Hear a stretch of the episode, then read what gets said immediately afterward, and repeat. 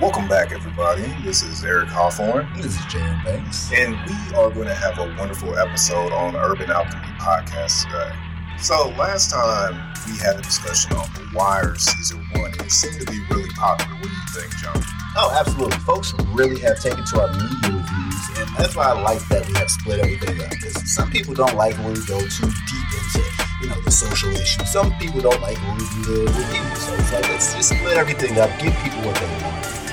Yeah, listenership has really good responses. So, so my plan is Eric Hawthorne is going to be taking over our Monday morning media reviews and just, I mean, he's a master when it comes to media and all these aspects. So he's going to be pretty, pretty much uh, at the helm of this show. So uh, take it away, Eric. All right, so season one was so successful, really loved that. We thought we could delve into season two. Not the original.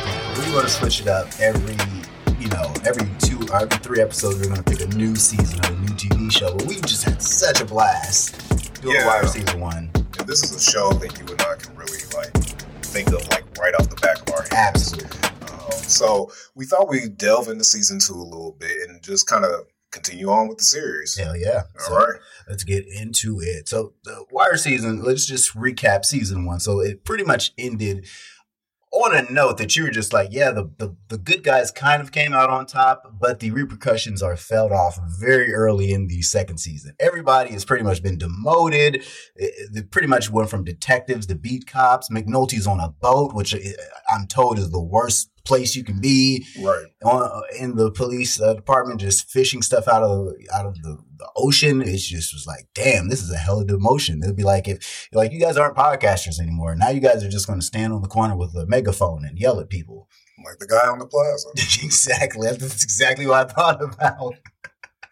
If you for all those folks who are not from Kansas City, there are religious zealots who stand on JC Nichols Plaza and just yell crazy things about how the world's going to hell. And there's one particular white man who's very, very persistent. Uh, how did he has to have a day job? Like I see him out there on all hours of the day. Like what does he do for a living?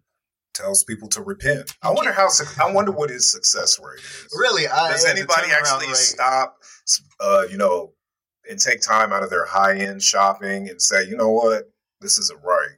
this thing you should this should be some content we create like we just act like we're some shoppers and then we just stop and look at him like he's right We've got to stop. we've got to stop come on folks listen to this guy Repent. repent and then we set up a booth right next to his Make haste.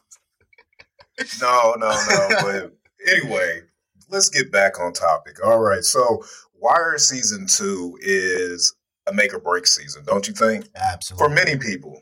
For many people. it, it, I, I've been told by a lot of people they didn't get into the wire because they didn't like season two so it kind of just like they stopped watching it Right. instead of just like you know kind of gritting your teeth and getting through it you know as we've spoken about the wire season two is super uh, indecisive or super divisive between the fan base uh, I told you just not too long ago. I was one of those people who really didn't like it, and was just like I fast forwarded through the parts with the white, you know, the the dock workers, and Right.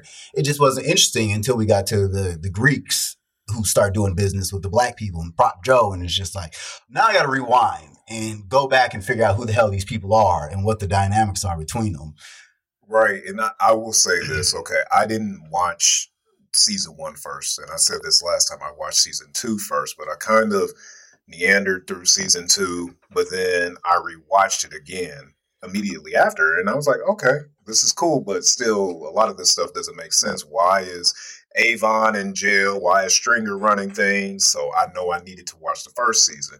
And from the first season, the characters that were in the foreground now become in the background. Mhm. And that I think is what throws people off because you bring in an entirely new cast of characters that really don't even go on beside a couple of cameos in the later seasons, but nobody is a significant character that continues. Yeah, that's a very apt observation because I really didn't think about that till you said that to me uh, in conversation. Yeah, the, a lot of the characters, the new characters who are at the forefront, don't pop up again after this season, like the uh, Beadie or uh, you know any any of the white people, pretty much. Nick, Any of the dock workers, Yeah. Horse, uh, Nick.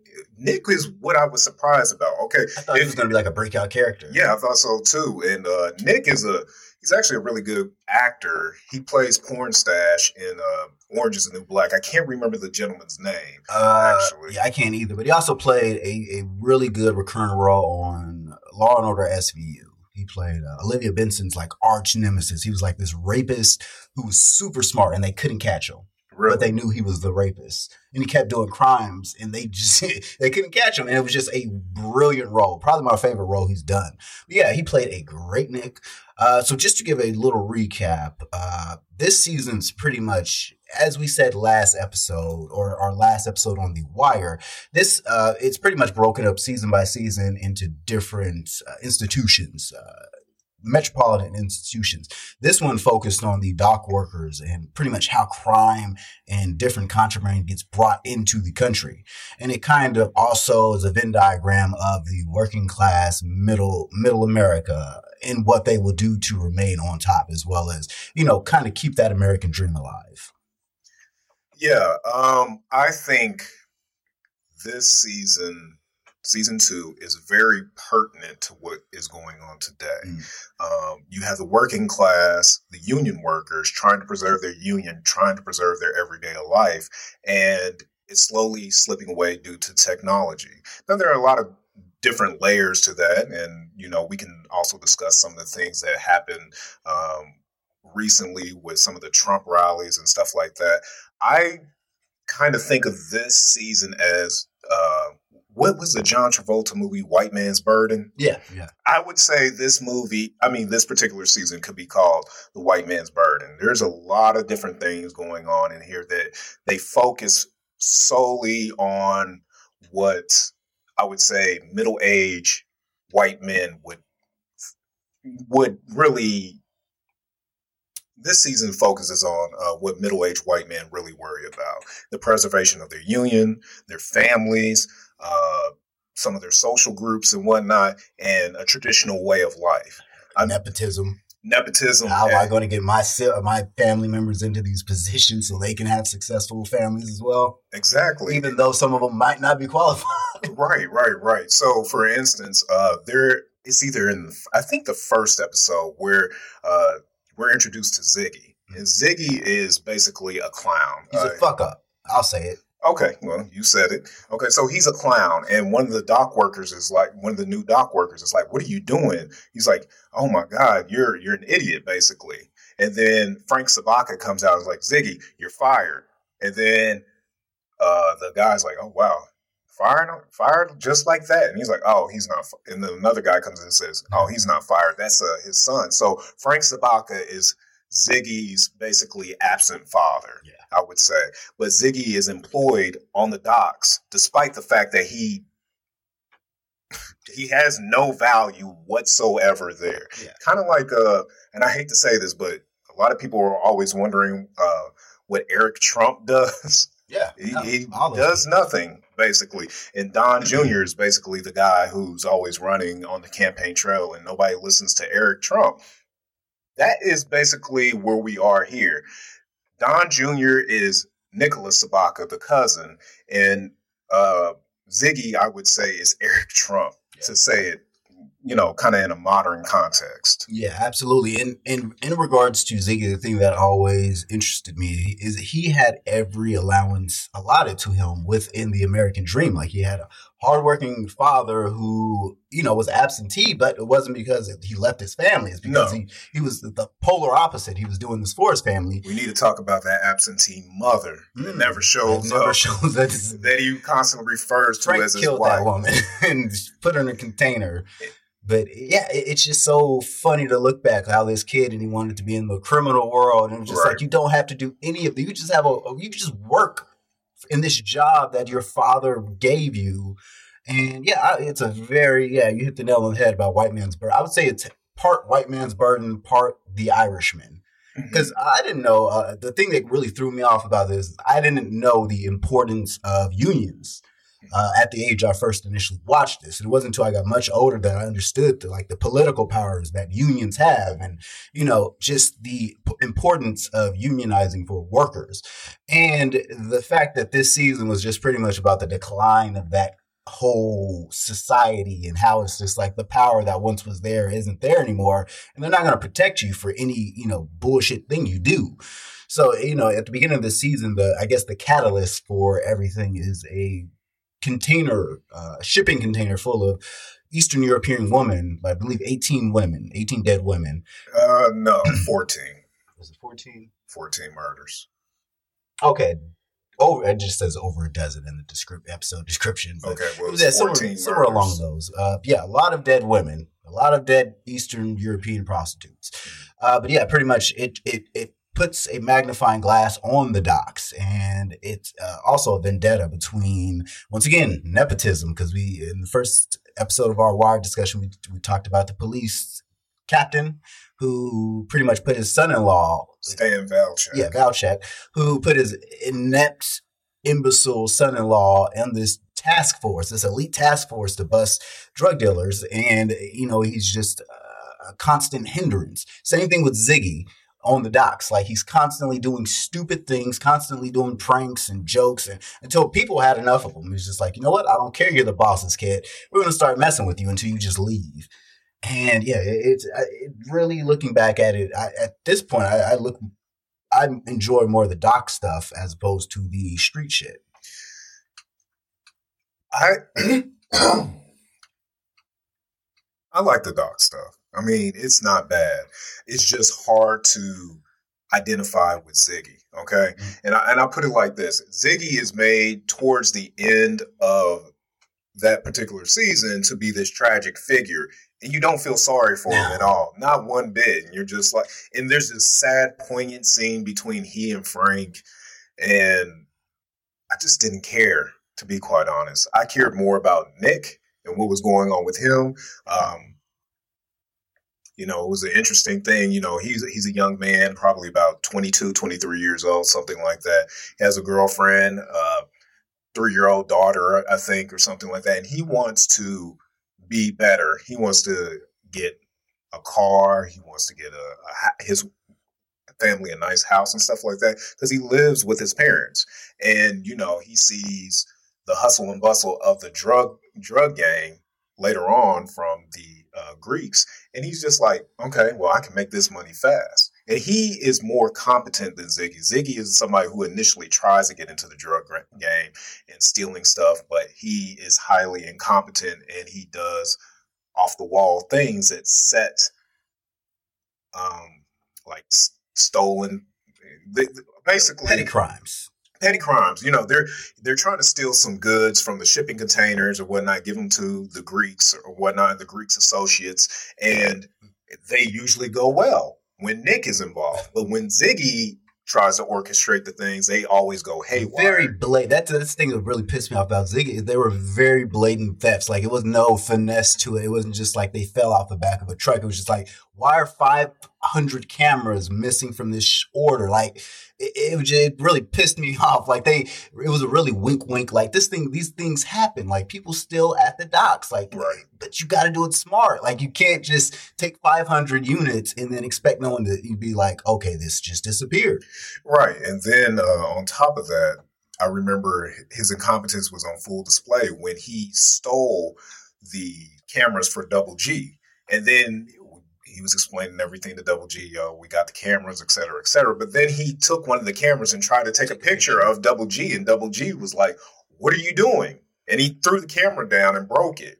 Um, so yeah, Ziggy is somebody who is not a likable character, no. not whatsoever. And if we shift to some of our likable characters, I think that we will just mainly be talking about the people in the streets. Yeah. You know, that like I said, take the backseat in this series. Yeah, in this season, you because Avon's in prison, uh, right. Stringer pretty much is running the organization on the outside, and that and me and Eric talk about this. It's probably one of our most favorite things is when Stringer tries to introduce order into the organization, and you know, use things like Robert's rules, of, Robert's rules of order, as well as you know, just try to use his education and business to put that on the streets. And these niggas is not picking it up at all. Like they are not soaking up the knowledge to be like, I mean, at one point they do kind of, we were adhering to the rules. Like they were actually, you know, had a chairperson, uh, uh you know, uh, excuse me, um,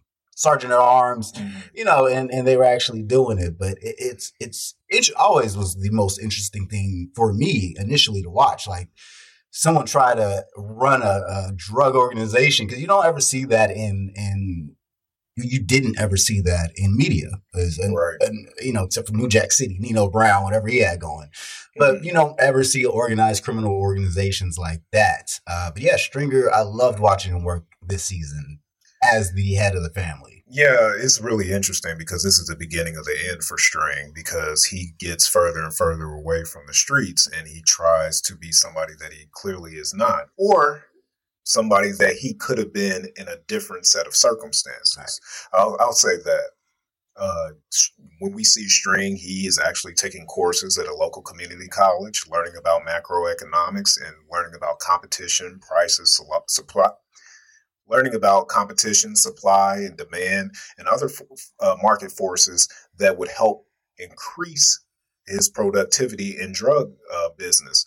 Um, at this time, you know, the products that they are putting out on the street are so diluted that people are starting to go over to uh, what is it, the East Side, Prop Joe's people. Yeah, and so you know, Prop Joe's people. Interestingly enough, Introduction for Prop Joe for those of you who are just listening and haven't seen it. One of my favorite characters of the show.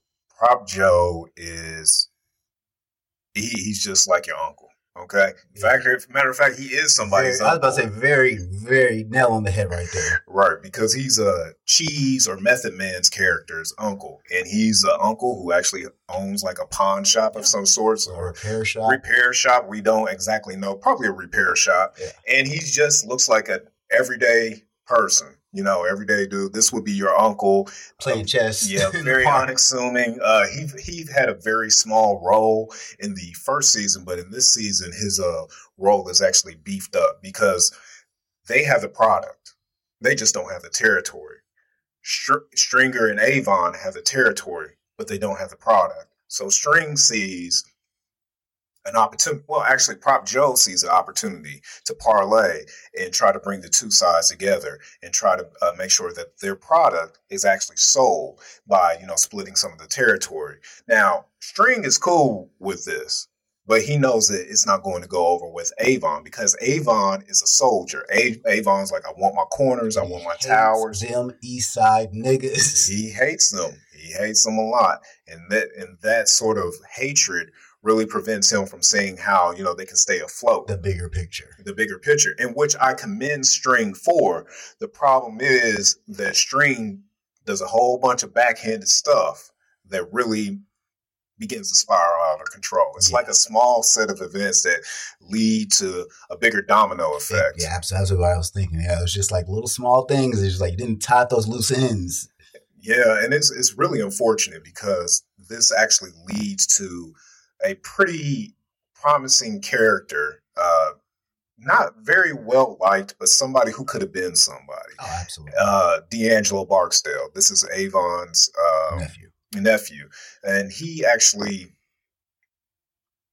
he actually gets killed in this season. Mm. Um, the murder is actually arranged by Stringer Bell, and he actually enlists some people from DC, I think, to kill him. Yeah, yeah, you can't because it can't be anybody in the city in the city because can't be tied back to him. Right, can't be tied back to him because it's his boss's nephew. right, and it's supposed to be his boy's nephew. Now that's like you coming going out to somebody in I don't know Omaha, Nebraska, finding somebody to kill one of my nephews or yeah. something like that. You know, that's that's just how insane this is. You know, they've been business partners, boys for a long time, and then all of a sudden he's like, you know D'Angelo could be a risk to their organization because he's t- he's tied down with 20 years for um, his role in the last season for the drug bust in the last season. And so D'Angelo is 23 years old. So by the time he would have got out of jail, it would have been 43. So he's looking at them years. He's got a child and a girlfriend. And then String is looking at it like, well, you know, I don't think he can do the time. I think I don't think he's a soldier like Wee-Bey. Now Wee-Bey is life. He's in there for life because he took a lot of additional charges that he didn't actually need to, but he copped to a lot of murders. He's got that sandwich out of it. Yeah, he did get that sandwich. And I'm I'm going to get on Officer Tilghman for messing with my boy Wee-Bey's fish in in uh, season two. Oh, they get him. Yeah, but uh, so D'Angelo basically has this huge weight on his shoulder. You know, Avon is like, okay, you know, are you good? You know, because I think Avon only has seven years at this point, even though he's the head of the crime syndicate. And, you know, he's telling D'Angelo, trying to check in with him. Brianna, uh, D'Angelo's mother, is always like, Are you taking care of him? Promises were made, Avon. What, is he getting this? Is he getting that? Because Avon, although he is in jail, you'll see him with big gulps, stuff from 7 Eleven. He has an Xbox in his uh, jail cell. He has. Um, uh, TV monitor. He gets whatever he wants because he is that guy. Yeah, but this still doesn't insulate him from, like said Officer Tilghman, like he's well, yeah. And it's important to know, like as Stringer was partially right initially in regards to D'Angelo, because D'Angelo did turn to drugs pretty quickly in his incarceration. Like he got there, he's like, "This is going to be horrible." He starts getting hooked on heroin, or yeah, yeah, it starts uh, becoming a drug addict. And you know, I don't know if you were going to go into that a little bit deeper. No, no, no I was just going to say because that just shows you that Avon's not a dumb guy either. Like Avon's a evil criminal mastermind. Like he used that uh, situation with uh, that officer who was causing him trouble, and he used that to his advantage to set that guy up to uh, also he, he's a savage because he killed like I don't even know how many people with tainted product. I think five or seven. I can't remember enough for him to get some years shaved off of his sentence and get out early. But it was just a it was just like a Game of Thrones type move. It was just like yo, this is the red wedding. Right, right, here, where he was just and and, and also it was such a jarring feeling initially. I remember watching that because I remember that moment with him and D'Angelo. He's like, yo, you ain't good. You on this shit let me see you can get your head together. Like stop using for a week and right. show me you can do that. he's like, I can do that. Next couple days, it's an overdose. And these are people like he was friends with, you know, the comic book guy, the guy who liked mm-hmm. comic books and stuff. It was just like, he was just, he wasn't worried about your well being. He was just like, don't get killed with the, what I'm about to do. Right, right, right. And also, it, it lets you know at what level he held him because he didn't tell him, like, hey, I got this shit coming in that's going to kill some people. He just was like, don't, don't do drugs. Like, he could have just as easily been like, hey, this is the plan. But he was too afraid, like he he was going to, you know, let the cat out of the bag and be a risk to him getting out early. Right, but then you know, D'Angelo figures it out quick and in a hurry. It's like, okay, you After had something the dead body. Right. It's like, okay, you had something to do with that. Because I guess what happened was uh, Officer Tilghman was getting the drugs from Blind Butch. Right. He was getting them from Butchie. And then, you know, Stringer's Stringer's crew saw that or whatever. And then Stringer was basically like the Butch. He's like, yo, we're coming from Avon, you know, this is what we need to do. And then Butchie was like, Avon said that? He said, Avon said that. Okay. So basically, the drugs got spiked. Mm-hmm. And we know that ultimately, when Officer Tilghman brings that contraband into the jail to sell it to the inmates, you know, they have this reaction, they die. And you know, it's a it's a media circus. Right. We need to figure out how the drugs are getting into the into the uh into the prison. And Avon snitches as much of a soldier as he is and a street nigga. Like if I was Stringer, I'd have been like, okay, so about your street code that you live by that you don't want to turn away for in the, you know, in the for business, what the fuck are you doing? But that's the double standards. Right. So Avon talks to the prison warden and some of the officers, of course, with his uh, lawyer present. Snitches. Let's call it what it is. That nigga snitch. Avon six nine. And so, oh wow. And so basically he tells them, you know, he knew he knew how the drugs got in. And so basically uh, they go out, they search Officer Tilghman's car, find drugs on there, and Tilghman's like, What? You put that in there? I didn't even have that in there. Even though Tilghman is bringing the drugs into the prison, he's not necessarily bringing. He did. He was not responsible for that bag that was in his car. His car was broken into That's to have that incriminating evidence. Important thing. Remember, folks, two things can uh, be true at the same time. You can be innocent, but you can also be guilty, like Michael Jackson and Finding Neverland. Wow. No, I'm just saying. Like, I don't believe those those guys in the documentary, but I also leave the door open. It's possible he could have been a pedophile with his mm-hmm. behaviors. Like two things could be possible at the same time. Right. And so basically, from there, Avon is trying to get D'Angelo to, you know, come come in on this deal with him. Like, okay, you know, I'm going to get some years shaved off my sentence. You can get some shaved off yours. But D'Angelo, he doesn't fall for it. He's like, you know, he wants to make his own way. You know, uh, Donette, his uh, son's mother, girlfriend, comes in, brings. Um, you know their son in, you know, to visit them, and you know, and telling that telling uh, D'Angelo that you know Stringer and everybody else is going to make a way for him. Little does D'Angelo know that Stringer is now sleeping with Donette. But then, you know, I think that D'Angelo looks at his son and he's like, you know what? I want to be a good example for him. You know, I know he sees me behind bars, but I want to be a better man. So, you know, that's when he starts flushing his heroin down the uh, drain and whatnot. And, you know, he's like, I'm going to do these years. And he tells that to his mother, Brianna. He's like, you know, I, have got this. I'm gonna take this. He's like, you remember that time when you when those boys were picking on me as a kid and you told me to go and stand up for myself and fight back? This is what I'm doing. I'm gonna carry this. And so he does carry it for about another like 10 minutes until he's killed by uh, the guy from DC's cousin inside the jail. Make it look like a suicide. Yeah. So it does go along with the narrative that, oh, D'Angelo is too weak. He couldn't carry the years. It was too much of a burden for him. But in reality, he was strong enough to carry it. And was that next season that Avon does the reveal to, I mean, Stringer does the reveal to Avon? Yeah, that's, that's one of my favorite scenes right there because Avon just thinks Stringer's a bitch made nigga. And it's just like, I got something for you. what, what, what would possess somebody to say that? Like, your nephews, you love your nephews, right?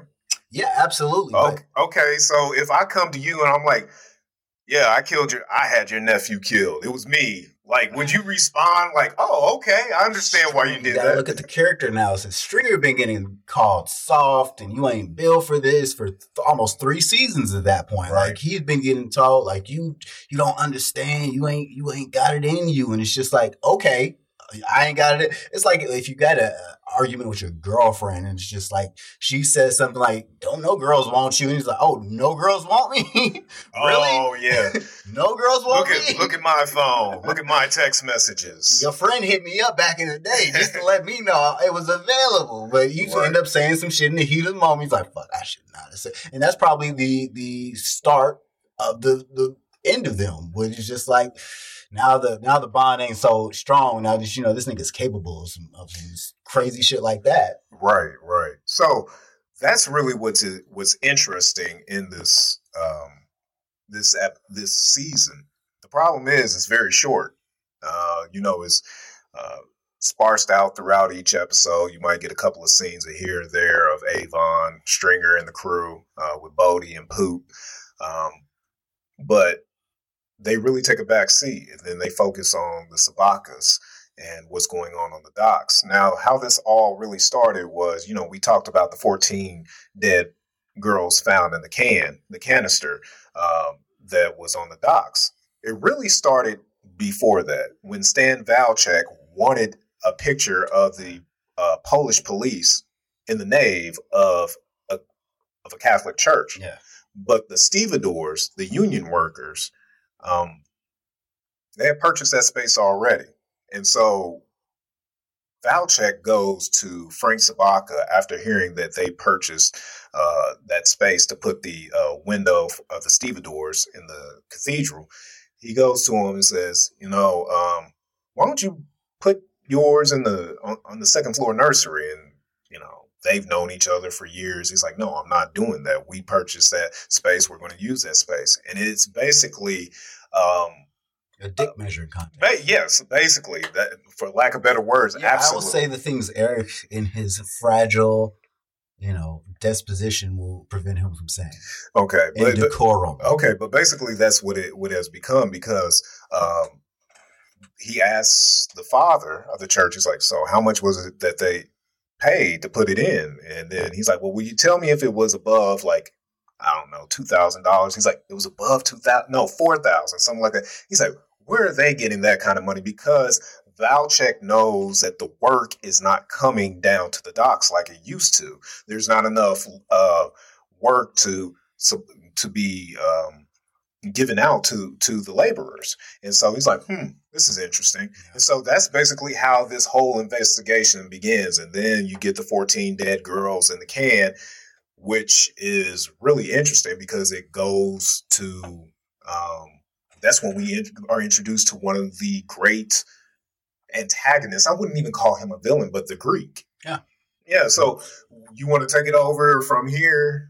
Uh, well, the Greek, I mean, in regards to the, I mean, uh, let's go back to law enforcement. Okay. Like I, like I said at the beginning, everybody's had a demotion.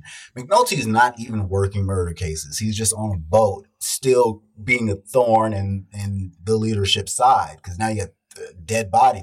And it was I love the the the parts where they're trying to figure out who has to claim responsibility for the dead bodies. And McNulty draws up a map with like current movements and was just like, nope, this dead body was actually floated over here, so it was in your jurisdiction. And it just it just shows you like his his tenacity as a cop and his ability to just uh, his need for the job. Like it's a drug at this point to where he's not even getting paid for that work. He's just, oh, scared the bejesus out of me. He's not even paid for that job. He's just doing it out of sheer, you know, I have a little extra time. Let's go solve a murder or two. But then again, his his life is also, but then again, his life is also falling apart. Yeah. He is separated from his wife. His wife is dating a new man who's like a big wig, maybe lawyer or something like that.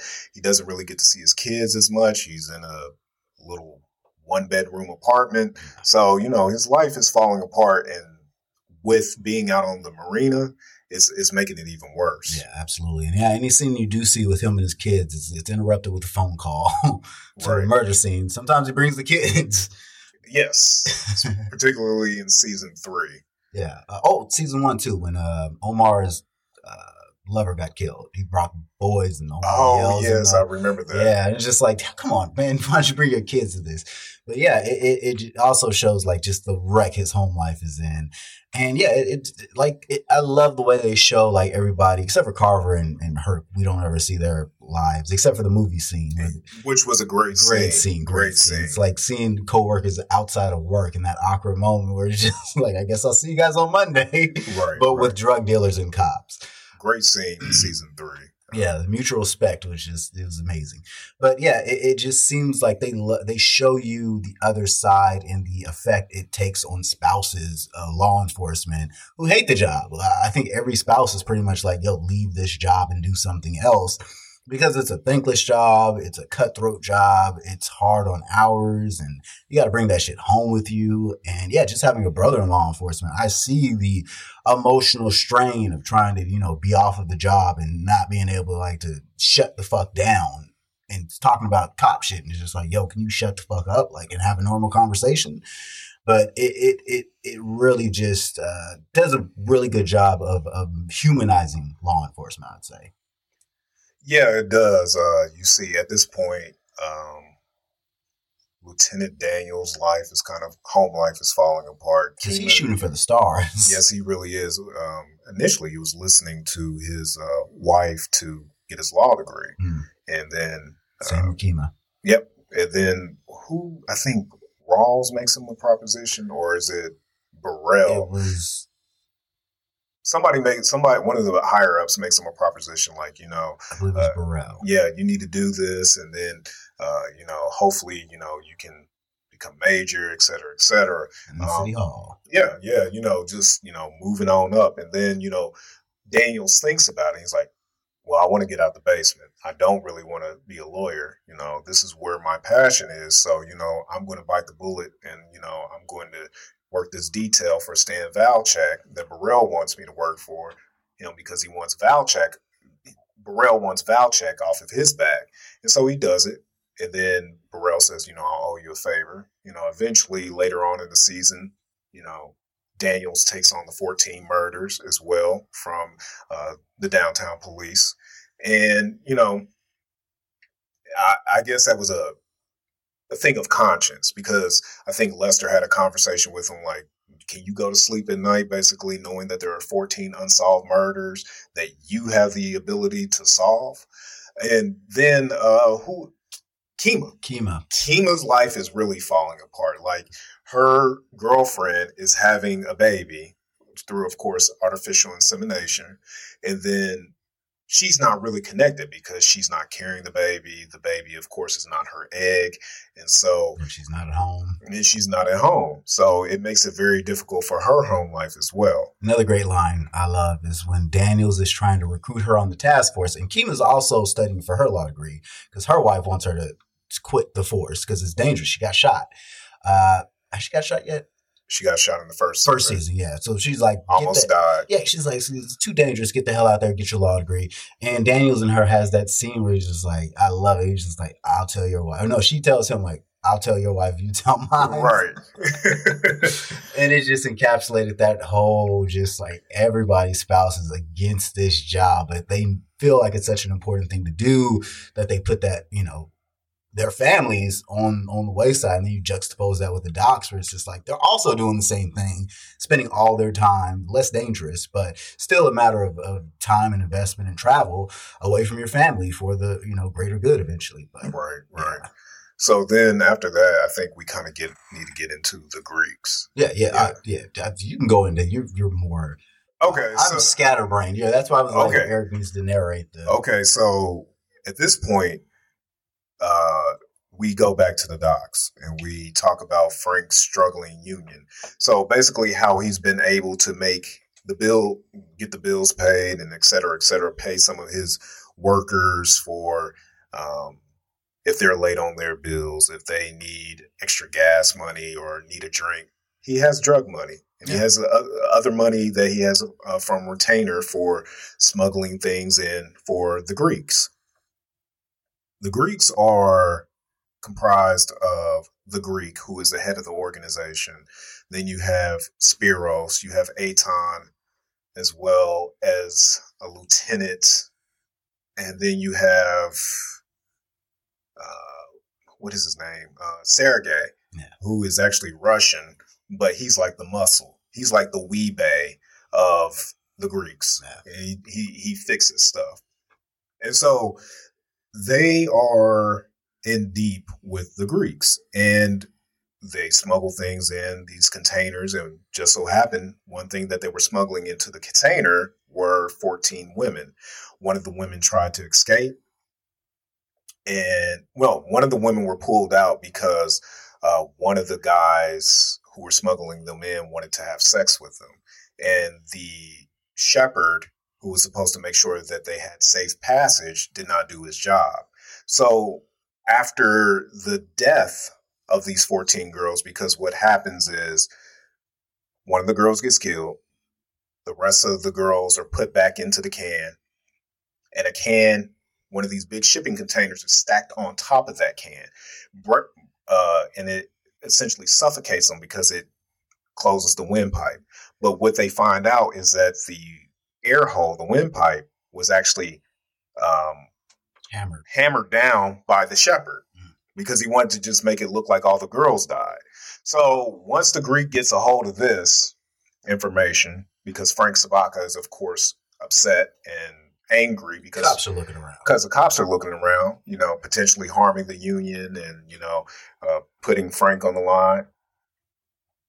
They go down there and um, they take I think this is in Philadelphia actually. He goes to they go to Philadelphia. Yeah, they go to Philadelphia, the Greeks, and they take care of this guy, and they basically slice his throat, um, and then they remove his face. They cut off any kind of uh, limbs, uh, well, appendages, well, digits, hands, and stuff like that. So they can't identify the, the guy or whatnot. And then basically the Greek and his men go back to Frank and said, okay, you know, let's go back to business as usual. Let's uh, go ahead and, you know, continue to work together. And he's like, I've taken care of it, et cetera, et cetera. But once again, Frank doesn't actually know who the Greek is. He just speaks to Spiros. Um, he sees Sergei, et cetera, et cetera. So from that point, we see that Ziggy and Nick are really attracted to this life. And they start getting in with the Greeks. And then Frank doesn't like this. But Spiros has a natural affection for Nick. He sees a lot of himself in Nick and he tries to mentor him and tell him how he can get into uh, the stolen contraband game, the um, drug game as well. So uh, from that point, you know, things slowly, slowly start, start to spiral out of control because Nick is just like, okay, well, I want Ziggy to kind of be with me because he's my family, but he's so incompetent. I can't have him actually help me execute some of these things because, you know, he'll, he'll just mess things up. Right. And which he does because, uh, once they start stealing stuff, Ziggy starts buying like all these outlandish things, like a really nice leather and fur coat. He buys a Camaro, and then the Camaro gets stolen by Cheese, which is Prop Joe's son, and lit on fire. Oh yeah, nephew, excuse me. So he's Prop Joe's nephew, and he gets lit on fire. And so it's just a confluence of events that just makes things worse and worse for these guys. But it just really starts to attract the attention of the Baltimore police. And they get wiretaps and they're back at it again. Yeah, absolutely. So, who, what was your favorite uh, scene from season two? Season two is when uh, Frank is talking to some liaison that he has between him and the port. And there, the port is uh, something that's going to be built. Uh, they're going to dredge. They want to dredge it or whatnot and basically get rid of all the manpower. It's going to be just technology taking over and over. And I don't know the uh, correct line, but he says something along the lines as, you know, we used to build things, but now we just have our hands in another man's pocket. And I thought that was the most powerful scene in season two. And it was a very good scene. Um, I can't really think of anything else that really jumps out. What about you? Uh, mine, I believe, would be the introduction of Brother Mouzone. Uh, just mm. such a completely different character.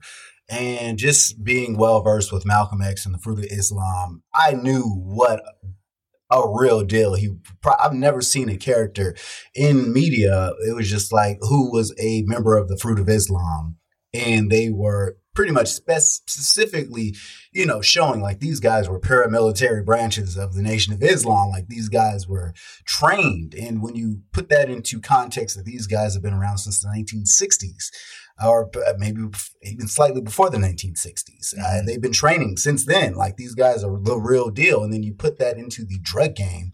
It was just so, a character that was so new and different. And every every line he had was just so nuanced and amazing. And it was just like, yo, I need to see more of him. Like, please make a spinoff of just him and his assistant with his books. and I, I think, I think actually, I think that might be my favorite scene is his introduction with cheese. And of course, uh, some niggas on the corner see this guy roll up in a suit and bow tie. They're gonna laugh at him. And this dude pulls out this Ruger and pops him with a, a bullet that was just like, I believe it was just like a, a meter gel or something that was a non lethal round, pretty much. Yeah, basically. Yeah. And then he told him that the next round was this super technologically specific bullet of his own construction. yeah. And I was just like, he makes his own bullets. Yeah. It was just like so crazy. And just to see the looks on their faces as he pulls out this gun and just shoots cheese right in broad daylight in front of everybody to clear out this corner. Because that's what he was hired to do by, by Avon is to pretty much when, when Avon felt like Stringer wasn't getting the shit done, he reached out to New York and they brought in Brother Mouzone to clear out these corners for these East Side niggas, not knowing that Stringer set the shit up so they can work on these corners. And yeah, it was just the, the fact he came in and he just had that style and calm. It was like, it reminded me of Gustav Fring from uh, Breaking Bad. Oh, Gustavo Fring. Yeah, just very calm, cool, collected. But when he gets down to business, he's a serious character, and I loved right. it. Yeah, I like Brother Mouzone as well. He's a very interesting character. There's a lot to his character that I wish would have been explored more, mm-hmm. but people do fear him. Uh, yeah. Prop Joe, he's like, I'm not messing with Brother Mouzone because Stringer tries to get uh, somebody in Prop Joe's camp to take him out. He's like, I'm not doing that. Ah. He's like, I might as well just go ahead and kill myself now. That brother's the fruit. Brothers from the fruit. right. So, uh, yeah, he just has a very unassuming um, demeanor. Yeah. You know, you would never believe that this guy is a stone cold killer, but he actually is. He's ruthless. Absolutely. Yeah, yeah. It's it's just one of those characters where I think less is more. Like the right. less you know about him and the way you're right, the way they speak about him, just like the boogeyman almost like John Wick or something. like mm-hmm. nobody's gonna fuck with Brother Mouzone. Just like everybody knew who Omar was. So to see these two, you know, in, in the future go head to head is just like, yo, this is amazing. Like Clash of the Titans. But yeah, that that's my favorite scene. Scale of one to ten, where would you rate the season? This season, I would rate the season probably an eight. Eight. Yes, we're on the same page once again. I would. I was also going to say eight, right below the first season, mm-hmm. uh, but still not uh, the worst season by far. No. We'll get to that. Eventually. yeah. So go ahead and close out the show, Eric. Wait, before we close out the show, I just uh, wanted, well, go ahead and go out and go into the closing and then ask if there's anything before we end. What? the closing. Just be like, all right, well, that's all we have for. All right. Well, we thank you so much for joining us today. It was a delight, a wonderful treat. All right, thank you for joining us today. You know, we really had a good time discussing season two of The Wire. I mean, this is one of our, this is what we do in our off time. We're never really not talking about some sort of media. We're never talking about, hey, let's talk about the Chiefs game. Right. We're either talking about music, shows, uh, sometimes books, but you know, mainly movies as well. But The Wire season two is something that we well, the wire period is something that we really enjoy. And we'll, I don't know if we'll ever get to anything like Game of Thrones. I don't know if we have the. We have time. We, okay, okay. We're, we're, we're, as long as we're doing this, as long as you have the time, I have the time. We, we got the media. We have enough media. We don't need to watch any new media for quite some time. Well, okay. Well, I'm looking forward to that because there's a lot to talk about. Looking forward to the Peaky Blinders. We can talk about the Peaky Blinders. Definitely to talk about the Peaky Blinders, uh, I might you hear my be- horrible Birmingham accent. By the time we get to the Peaky Blinders, we'll be perfect. Okay, okay, sounds do it all with the British accent. Right, but you know, we just love doing this, and we love that you all listen in to us. But you know, let us know, give us any feedback on what we can do better, what you want to hear about. All right, bro. Is there anything that you'd like to add in? Uh, yeah, I just want to thank our listeners. You know, we got our API since we re-registered for in 2020, and you know, to the over 3,000 listeners we had that tuned in from week to week to check us out from the deepest depths of my soul. Thank you so much. It means so much to me to think that you guys actually care about our thoughts, ideas, and the wonderful people we got doing things in Kansas City. So thank you all so much, and the fact that I've been able to progress, and I'm happy to announce we are in the progress of joining the Pitch Podcast Network, the Pitch KC, a trusted publication here in the Kansas City area that I've been doing some work with, who have featured a few of our interviews, such as Shay Phillips from Godly Fine Wine and Maria De Lopez of Pink Street Paranormal. I have also uh, began the process of submitting my first article for the pitch as a published journalist. So please be on the lookout for that as well. Shout out to the pitch doing so much amazing work with the community broadcasting. So we appreciate them. And yeah, all of our supporters on Facebook, uh, Instagram, uh, we appreciate you guys so much. Please continue to support and share so we can grow the audience and grow our community. So yeah, that's all I got uh, for my spiel. Thank you again for joining us. I'm Eric Hawthorne. And I'm Jay Banks. And you're listening to Urban Alchemy Podcast. Join us next time. Peace.